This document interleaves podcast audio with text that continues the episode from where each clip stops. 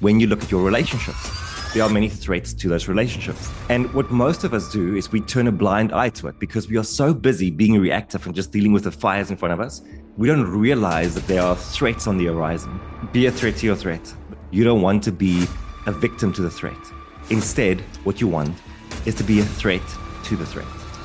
You want to be a danger to the danger. For most of us as individuals, it is we think a certain way, therefore we act a certain way, therefore we feel a certain way, therefore it creates a certain way of thinking, and, and we just spiral down and down and down like that. You need self awareness. And for the second one, you need situational awareness.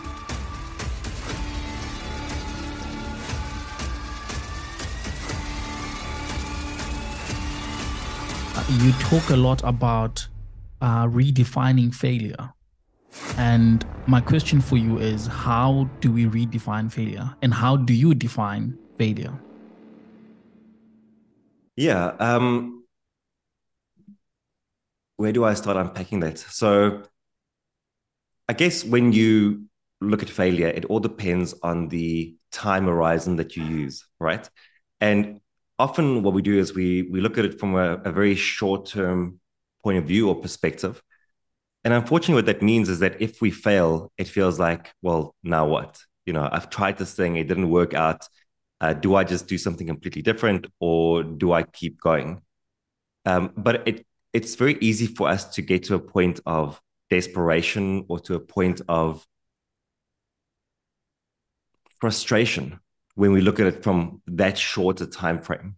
Whereas the moment you start expanding that and you start thinking, okay, well, I'm in this for the long run and really all i'm going to do is try and figure out the next step and and be open to how the journey evolves then i guess failure becomes a very different or you you start developing a very different relationship with failure and you start seeing failure as just a part of the process it's not something special or unique it's just part of the process and as we go through the process what we're always looking for is how do we learn from this and failure, obviously, within it contains many lessons if you're open to it. But I think only once you have that that longer view on it, are you willing to to learn from it. So I, I guess that would be the starting point: is that failure is always just part of the process. So don't think of it as a, a big final thing that happens to you. I, I was watching the Conor McGregor documentary over the weekend. Have you seen it? Not yet. Not yet. Yeah. Yeah, do yourself a favor and go watch it. It's brilliant. And in the documentary, he he says the same thing. He's like, and I mean, he's the greatest UFC fighter of all time. Yeah. And he talks about failure as if it's nothing. He's like, I expect failure. You know, and you almost think that when you get to that point and you are that revered and that successful, that you would hate failure. Like you wouldn't want to see it as part of your repertoire. You don't want to see it, you know. But he's like, this is part of how we learn. Like I am expecting failure, and because of that, I, I, know that I'll get to success. This is just part of the stepping stone. So that that um, changing of relationship and seeing the longer time horizon, I think that's key for redefining failure. That's very true. Uh, that's a that's very very true. And if you don't mind sharing, have you experienced some epic failures in your life? Uh, yeah, lots. lots. Uh, sure. When I, so my journey in a nutshell is in 20, 2007, I graduated as a physiotherapist. Uh, by, I'd say 2009, I realized I don't want to be a physiotherapist. So I started looking at other things to do. And at that time, online passive income was a very big buzzword. So I was like, okay, cool. How do I create some sort of online presence or website that's going to generate income for me passively. And so I, started experimenting with all these different ideas. And I probably like registered in that time frame about 50 different domain names from about like 2010 to 2015 and all of them failed and the reason all of them failed is because i had this idea for what it could be and then i would start like deving the website and getting everything, ready and then the moment that was done I'm like, okay, but there's this new idea. So like, let me rather try that. And then this one just gets sheltered and I move on to the new one. My brother and I at some point had a a site that we really thought this was going to be it because back then freelancing wasn't such a big thing yet. It was growing in in popularity, but it wasn't uh, like Upwork and uh, I think Elance back in the day, Fiverr, you know, so the the sort of gig economy, it wasn't that big back then. These guys were still getting traction. And I came across them and I thought, oh, this is cool. Like, how about I do something similar, but for essay? And it's actually quite funny that we talk about this because this morning I found the video that we initially released as a trailer for it. And I was like, oh, this is so bad. Like I sent it to my brother and I was like, like look at where, where we came from. And that was 11 years ago, uh, that video actually. And so, but so we launched that, went nowhere, right? And and the biggest reason why most of my projects went nowhere was because I thought I could do multiple things at the same time. And launching a business is actually quite hard and it requires a lot of effort and attention and intention, uh, intensity. And so most of the things that I tried failed because just of a pure lack of investment of time and effort on my behalf. And then along the way, you know, so like, I mean, I started Better Man back then. Uh, Better Man became quite successful. That led me to coaching, that led me to speaking, that led me to the business I have today. But even in the business I have today, we often launch programs or projects that we think people really need, and then it fails, it falls flat. Um, and this is after many years of doing this and being in the space and thinking that I have a good feel for what people want. We still often deliver certain product or products or create them thinking we know what the market wants and then they want something else. So yeah, failure has been part of my life for a long time. That's that's good. Um, it's safe to say that you found your sweet spot because what you do. Yeah, for sure. Um, and I must be honest, you are probably one of my one of the best thinkers I've ever listened to. I love the way you think, the way thank you, thank you, your thoughts, and the way that you just um, articulate your thoughts as well. I really truly, truly love it and appreciate it. And Thank you. Um, what do you enjoy the most um, between speaking and and coaching? So my, my coaching practice has changed a lot. In 2019 or so, I was doing a lot of one-on-one coaching with executives. And then that switched over to becoming team coaching and today, where I'm at, I'm actually spending most of my time either uh, speaking on stage, keynoting, or delivering workshops. So I'm doing very little coaching per se. Like if you look at the, you know, um, sitting in a session with someone, kind of brainstorming with them, I'm doing very little of that these days. And I think the reason for that is I enjoy group interactions more. And when you get people together in a room, especially like, you know, there's been this big thing about do we get people like remotely in a uh, together to brainstorm things or do we get them into a room together? But I've just found that when you can get people together in real life in a room and you are actively brainstorming and problem solving and being creative, that's one of the best feelings in the world. So I really thrive off that. And I think that's kind of where I've, I've landed. You know, if you say like your sweet spot, it's it's always speaking and delivering ideas. It's just the format changes slightly from like a 45 minute, very condensed way of, of thinking or trying to deliver one idea to a workshop where we get to play around with ideas and get other people's perspectives on it and mold it and shape it. And, and that's a big challenge for, I guess, leaders and teams in general is that there are so many ideas out there in the world, but we need to take those ideas and we need to mold them and shape them and, you know, carve off a little piece here and tweak a little part here so it can fit into the world that we live in and into our context. And that's what the workshops do is they allow us to to really tinker with the idea until it fits into our reality. That's very good. Um i think the idea of uncertainty i think at the moment there's quite the the the time that we're living in right now is we're living in volatile times and mm. um, the idea of uncertainty the you know not knowing what's coming not knowing what changes are, are coming like no one expected covid-19 to happen uh, but uh, in your book you talk about this idea of being a threat to your threats uh, mm. i just want you to unpack a bit about that uh, especially when there's a lot of uncertainty and people become complacent. So how do I become yeah. uh, a threat to um, my threats?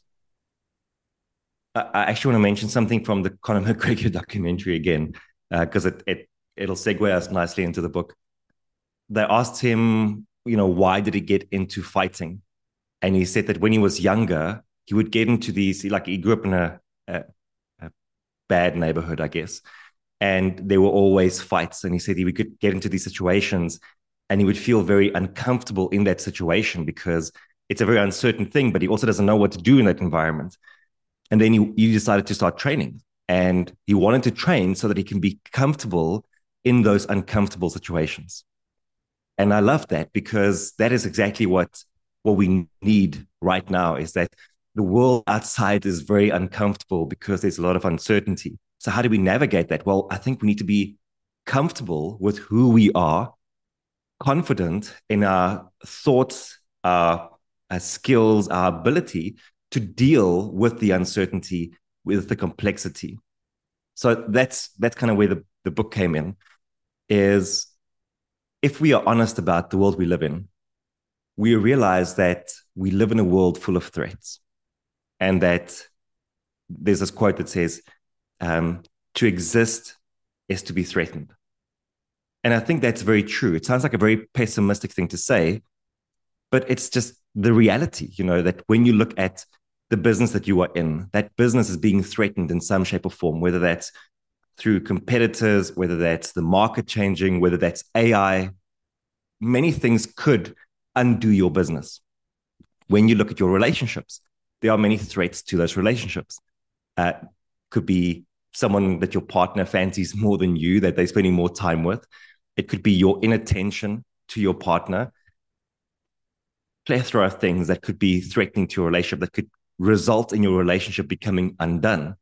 Uh, there are threats to your health. There are threats to your finances. There are threats to your team members. All of these threats exist.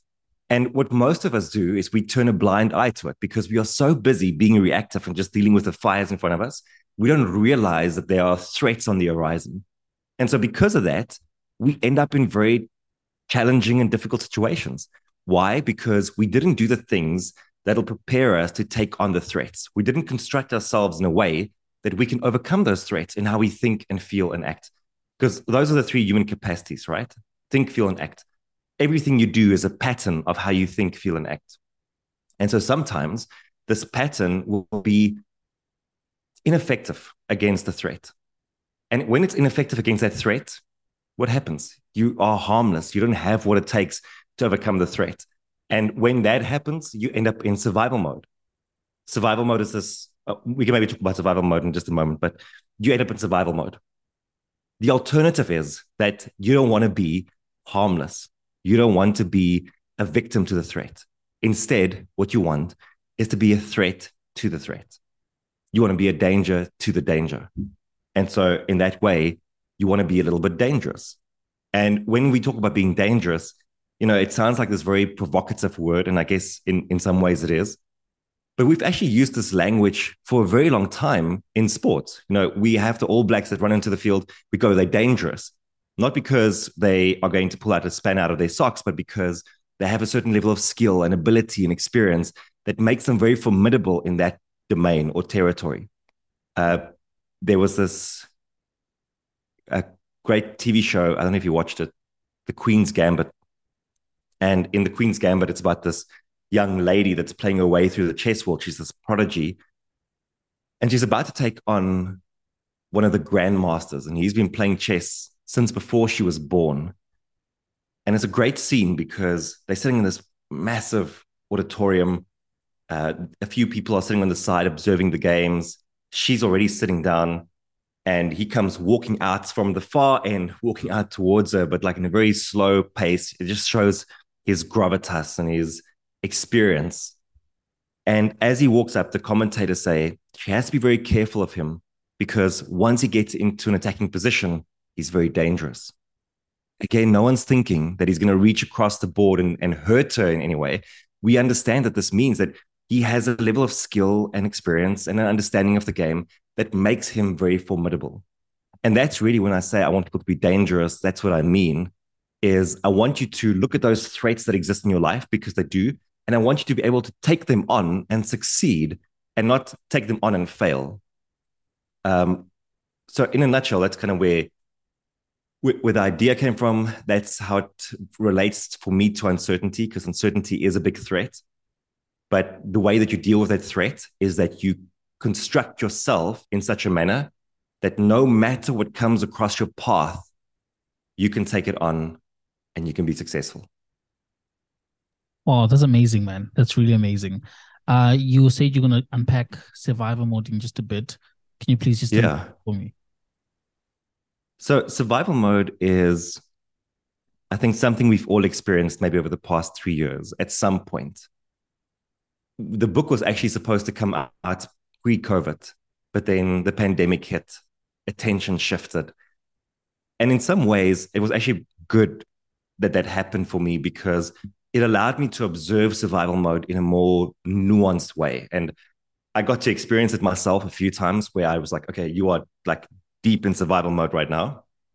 But I also got to see the patterns of the people around me and what it looked like when they went into survival mode. So, a challenging thing about survival mode is often you can't see when you're in it. You know, we are supposed to be very highly self aware creatures, but we're actually not. Research has shown that only about 15% of us have a high level of self awareness. And so we, very often we'll get into survival mode and we don't recognize it. But I want to share with you the three things that I've noticed that's quite common in most individuals when they go into survival mode. Because if you can see these, these patterns, if you can see the characteristics, then you might go, okay, actually, now that you mention it, I can see it in my life. So the three things that happen in survival mode. The first is that you become very reactive to your environment. And this means you just go through your day putting out fires. You're just trying to get to the end of the day. You don't care about tomorrow. You don't care about change. You don't care about learning. All you are trying to do is just get through the day and and deal with the challenges and the problems that are in front of you. The second thing that happens in survival mode is you start operating from a place of fear, frustration, and anxiety. When these emotions pick up, there are two distortions, cognitive distortions that occur. The first is the distortion of probability, and the second is the distortion of severity. Distortion of probability says things are likely to go wrong. And the distortion of severity says that when things go wrong, it's going to be catastrophic. And so you can imagine what happens is that during the day, you are reactive, you're busy, right? Your hands are going, going, going. You are dealing with the things that are in front of you at nighttime, finally, your hands go idle, but your mind fires up and you start thinking about these challenges you have. And you think where things might go wrong. And because of the distortion of probability, you think, well, most likely these things will go wrong. And because of the severity distortion, you think, well, when they go wrong, it's going to be catastrophic. I can't see my way out of it. And what does this do? It creates more fear, more frustration, more anxiety. What does this lead to? It means next morning you wake up, you get straight back into being reactive. You just go, go, go, go, go. And so, like, the third thing that then happens is that the things we do in survival mode keep us in survival mode. There was a a show on TV not too long ago called In die Sop, which translates to in the soup, which doesn't really make sense. But it's a saying that someone is in die soup, they are in trouble. So this show was Bertus Basson, who's a very well-known chef, uh, going around to different restaurants that are in survival mode and trying to get them to escape that or to start taking steps out of it. And I, I love the show because it it sh- demonstrated this pattern of being in survival mode so clearly to me. So something happens to a restaurant. In this instance, COVID. COVID happens. Less people into the restaurant means less cash coming back into the business.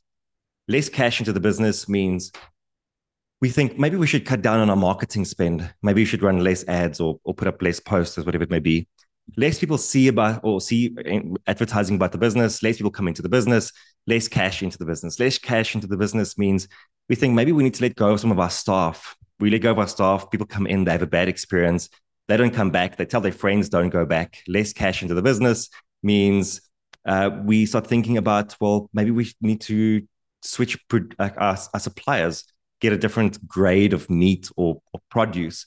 So the quality goes down. The quality goes down. People come to the restaurant, they don't enjoy it. They don't come back. They tell their friends don't come back.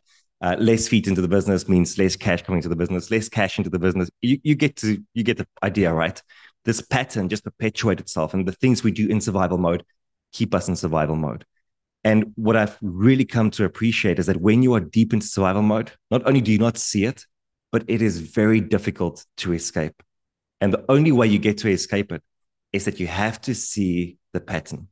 You have to see that pattern of thinking, feeling, and acting. So for the restaurant, it is less cash. We do something because of that, less people, because of that, less cash, because of so, and it just spirals down like that.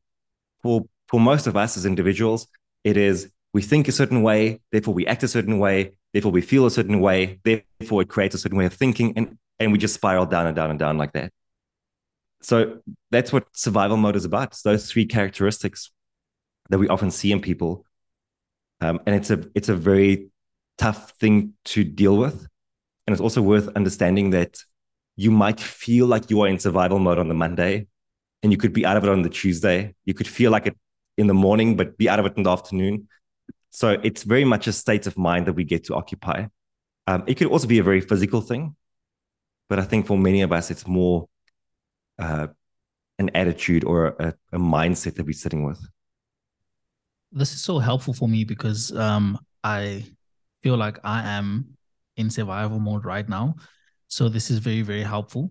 And I think the challenge for leadership is managing the tension between using the water that you have to put out fires for today and watering seeds for tomorrow. I think it's just a tension that most um, organizations have.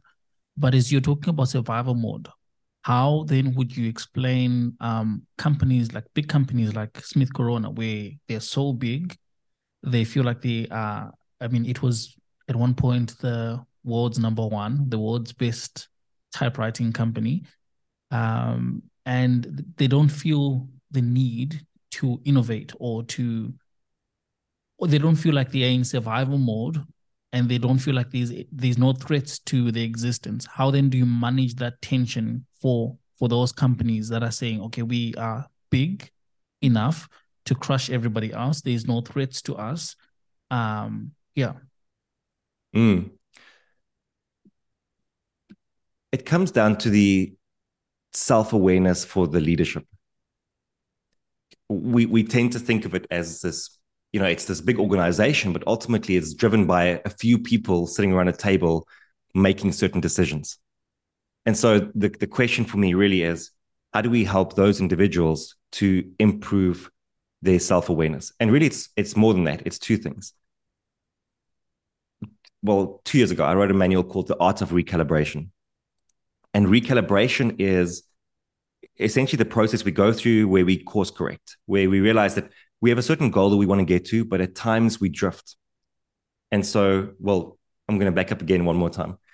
There's this rule called the one in 60 degree rule, and it is from aviation.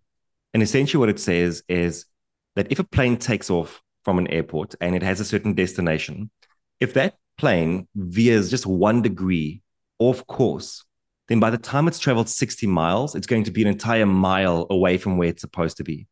And so you can imagine that over a long flight of thousands of uh, miles, you know, by the time you try to get to your destination, you can be way off course. You can be very far away from where you actually wanted to be. And that's just with a one degree deviation that occurs. And then we realize that in our own lives, that happens all the time. We have a certain goal, destination we want to get to, but then there are certain crosswinds that push us off course. And sometimes what these crosswinds are, are our own internal things that happen. So we get distracted. We have shiny object syndrome. We get lazy. We feel overwhelmed. There's just too much change happening. And so, because of that, we take our eyes off the prize for a bit and we just start drifting slowly but surely. And that drift often is into survival mode. But again, we don't even realize it because that's the thing. It's like it's a one degree shift. So, you don't even realize that you're actually off course.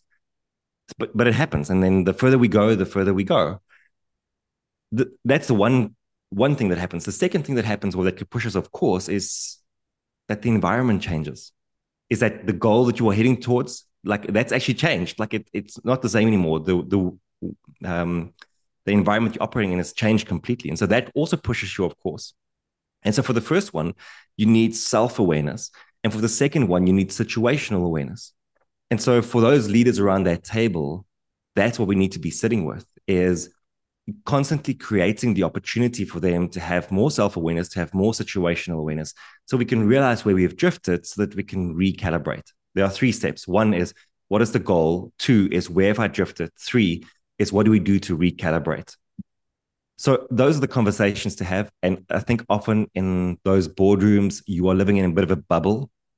And that's why it's so important to have uh, moments, I think, where you are pushed, challenged, catalyzed into creating higher levels of, of awareness, both situational and self.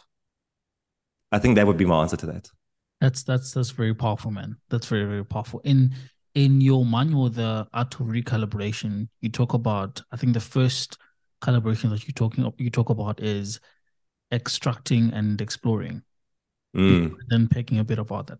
You're probably wondering how yeah. I do, but Oh yeah, I was gonna I was gonna ask. I was gonna ask. Did you read all the manuals? Or did you uh... uh, yeah, so the the extract explore mental model is one that I've actually really come to to love and speak about quite often. And all it really says is we go through times in our lives where we want to explore new terrain. And then once we've explored new terrain, what we need to do, and we find something that works, is we need to extract uh, what is working. And so it really just talks about these two different modes of engagement or operating in the world. And too often we get stuck in one way. And that's actually, I think, what I was trying to show in the manual is that it's a dance between these two modes and that you need to know that you need to oscillate between them and not get stuck in one. So if you get stuck in explore, it means you are always trying new things. You are always looking for the latest trends and the latest gadgets that are coming out and the latest opportunities uh, that are available in the world. And it's great to be doing that, but it's it's horrible to be doing that if your current business is suffering. You know, so I work with many organizations. AI is the perfect example of this is that you don't want to take your eye off the ball, which is your current business and what is working, just to focus on AI. You know, and so often that's what happens is we deploy resources and money and, and time and effort towards the new thing at the detriment of what is currently working. And I've seen that in my own business so many times when you talk about failure, is that because I, I have this in spades, is I want to explore new things because it's new and it's interesting and it's fun, you know. So I'll often do that where I'll I'll launch something new and I, I love that process. And then instead of extracting what's working and, and like digging deeper into that, I'll go and look for the next thing to launch and the next thing and the next thing. A good example of this actually is I launched a Think Think Week in in 2020 when the when the pandemic hit. And Think Week was this week of taking organizations through different ways of thinking and different mental models but anyway, we did 800 people through that program in year one. And then I canned it because I wanted to do new things. So we want to we want to explore and we want to see what's out there, but we don't want to be only doing that. The other thing we want to be doing then is to extract. Is once you find something like ThinkWeek that works, is you want to double down on that. You want to extract as much value as possible from it. But again, you don't want to get stuck in that because if you get stuck in that, like that typewriter company you were mentioning, it means that you are spending all your time just doing what's working right now. And what's working right now won't work tomorrow or the day after that. So you need to also, while you're busy head down, you need to make time to lift up and just look around and just scan the environment and see what is available. So the explore extract mental model is just a, a nice way of thinking about which mode are you currently in, um, and are you shifting and oscillating between these two well enough? And there are I think many ways to like um to think about this from a team point of view is you know some of your team members could be in extract while others are in explore. Um, you could have days where you think about extraction and days where you think about exploration. So th- there are different ways of doing it but it's a very useful mental model to use uh, in navigating the world. That sounds very good. Uh, i have a question uh, i hope hopefully i will be able to articulate it properly.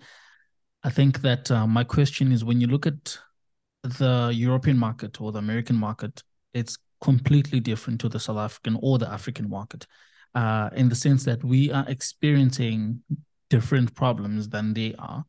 Uh, I mean, load shedding is is a big issue. right now in South Africa. So my question is, when when you look at the business market or the the, the South African market, um, how would you say, how would you advise businesses that are here in terms of managing the tension between, okay, we want to innovate and move at the pace that the Americans or the Europeans are moving at, or the world is moving at, um, and also managing the fact that we have massive problems, uh, basic problems that they wouldn't have in in in Europe. I don't know if the question makes sense. Yeah, I, I, it does make sense. I think what you're saying is that we have more threats to our businesses than what they might have in Europe or America. Uh, more challenges to our business. And yes, that might be true. We are dealing with with more. Uh, let's let's stick to threats for now. We we are dealing with more threats. I, I don't think it really changes anything. You know, the formula stays the same. Is that you have to be a threat to the threat, whatever that might be.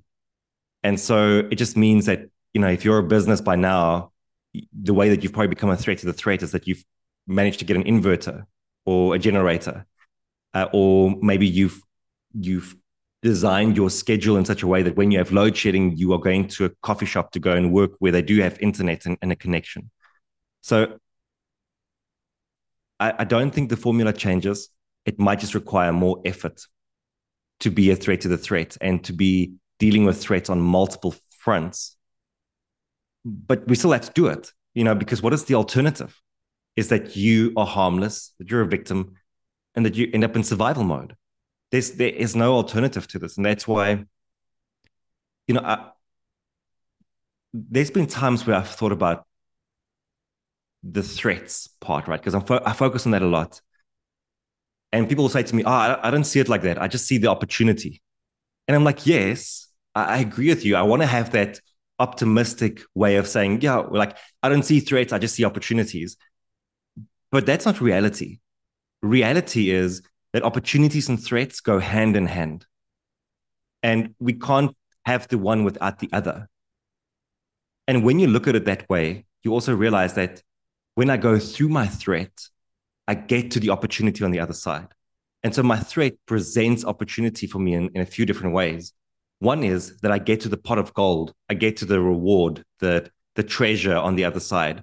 If I can deal with the threats in, in building a business, then I get to build a business that gives me money, that gives me a livelihood, um, that gives me the freedom perhaps that I want, whatever that might be for you. The other thing is that when you deal with a threat, what it also does is it brings out the best in you because if you don't change and upskill and change how you think, feel, and act, then you're not going to overcome the threat. That's ultimately the biggest thing between you and success is the way that you've configured yourself. And so when you go through that process of changing those three parameters, you become the better version of yourself. And so therefore, what you also get in the process is actually a bit of self affirmation. Uh, that's the word I'm looking for, though. Self actualization. That's what I'm looking for. Is that you actually become more than what you were before. And so, what you get out of dealing with that threat is that now you've been on the fastest route to self development at uh, what you've than what you've ever experienced in your life. And you get through that threat and you start realizing that if I can deal with this threat, I can deal with any threat. And that perhaps becomes the biggest reward that we get from dealing with threats that we realize I can deal with any threat. And so that might be my call to action to, to businesses and, and leaders in SA is that yes, you are dealing with more threats, but guess what? It's just developing you into one hell of a human being. So, say I am dealing with more threats and I've managed to handle those threats and I've become a threat to my threats. Uh, but however, in the in the time that we're living in, you know, rules can change. Like when you look at COVID, uh, COVID nineteen, all of a sudden there's a lockdown. You're not allowed to, to go out. Um, people have to wear masks. People are working from home. The rules have changed, and you're now playing on on on a different game or maybe the same game with different rules does that change your approach or does that um uh only mean that um, you you maintain the same approach uh, using different um, strategies or whatever you want to put it, or however you want to put it. I guess the the uh, cognitive approach, the thinking about it stays the same in that I want to be a threat to the threat. What that looks like, that changes. How, how you might need to reconfigure yourself, that changes. Have you heard of anti-fragility? In in your um, manual, yes. In the manual, yes, yeah. yeah. So so Nassim Taleb, Nassim Taleb wrote a book called Anti-Fragile, and anti-fragile to him is when we go beyond mere resilience. So essentially, what he says in the book is, well, I'll, I'll use this example. I, I come to your house, I have a package in my hand, and I drop this package on the floor.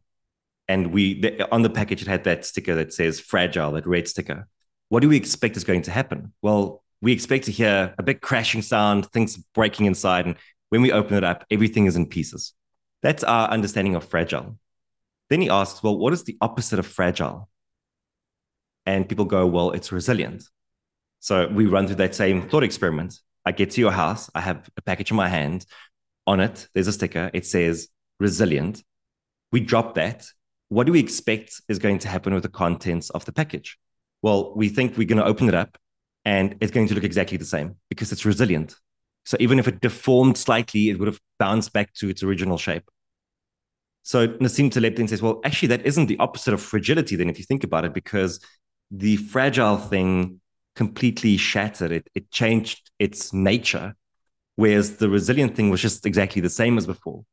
So he then coined the term anti fragile. And anti fragile is I show up at your house, I have this package in my hand. On, on top of it, there's a, a sticker that says anti fragile what that would actually mean to me and you is that we can throw this thing onto the floor, we can jump on it, we can kick it, because when we do that, its nature changes, it becomes stronger and better for it.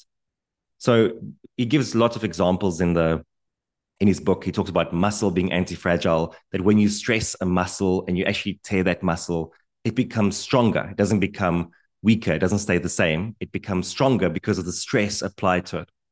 He talks about entrepreneurial ecosystems where uh, the ecosystem by nature is quite fragile because if you start a business, it's a high likelihood that you might fail.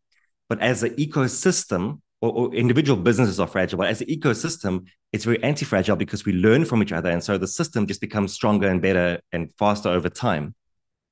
So anti-fragility then is how do we construct our lives and our businesses in such a manner that even when things start falling apart around us, uh, we will always be in a position to thrive. We will always be in a position to be successful. And so that requires you to think ahead a little bit and to think what are the threats that might come. So maybe in some ways, the way we've been speaking about it is that I want to deal with the threat in front of me. So that means I need to assess this threat and I need to do something about it right now. But then there are also the threats that you might see coming on the horizon. And these are things, you know, sometimes we can't see them because the world is very uncertain. Maybe some of us didn't foresee a, a, like a war breaking out. We definitely didn't foresee COVID breaking out. So things like that, we can't, you know, we have to deal with it as it comes. But there are other things that you might be able to anticipate based on what is happening, based on what's happening in the market or based on what's happening with the people around you, uh, based on your past experiences. And so, what you want to do in those situations is to ask yourself, well, what can I do now that's going to set me up for success in the future to make sure that when, if this challenge does arrive, I'm, I'm sorted, right? And so, like, the simplest example of this might be that as an individual, every month you go, okay, I'm putting 20% of my salary or 10% of my salary away for uh, like an emergency fund. Why? Because you know at some point something's going to go wrong and you don't want to be undone by that. You know, there's going to be a threat to your finances, maybe to your physical health at some point. And you're going to get to that point, and you're going to go, okay, well, what now? Like, I don't have money to pay for this. Or you're going to go, oh, I saw this coming. I prepared for it and I'm ready for it. So I think having this anti-fragility as a as a mindset is extremely useful because it it helps us to think about setting ourselves up for the threats, but doing that today already. yeah, and there's a, I would just recommend people go read the book because there's so many lessons to take from it and so many things to unpack about it. But it pairs very nicely with the idea of of being dangerous and being a threat to the threat. Oh, that sounds amazing. Please remind me again the name of the book. It's just called Anti-Fragile. Anti-Fragile. Okay. Amazing. Um, Eric, thank you Mm. very much. Really, really. Yeah, Tyrone. And, amazing. uh, Thank you for the invite. Thank, thank you for for your time. Thank you for your wisdom, your knowledge. You are an amazing thinker, as I mentioned before, and I totally, totally, totally appreciate you because you are a legend. Um, Only a pleasure, brother. Thank any you. last words, parting words? Yeah, I mean, I think be a threat to your threat. That, is the the biggest call to action I can give anyone. It is the most direct route to becoming the better version of who you are. It is uh, the best way to go about dealing with the uncertainty in the world around us. And when we do that, if I if I start back at where we began, we become more comfortable with what's uncomfortable uh, on the outside. And I think that's the best place to be is that you just have this belief in yourself that no matter what happens in the world around me, I can deal with it because I'm adaptable enough. I can change my thinking. I can change the way that I do things. I can see the world has shifted. And be, so I can recalibrate. And so, because of all of that, I know I can constantly be a threat to the threat. And because of that, I get the opportunities. And because of that, I get to build the life and the business that I want. Uh, so that'll be my final words. Thank you for having me. It was great chatting to you and connecting to you. Uh, so thank you very much. Thank you very much.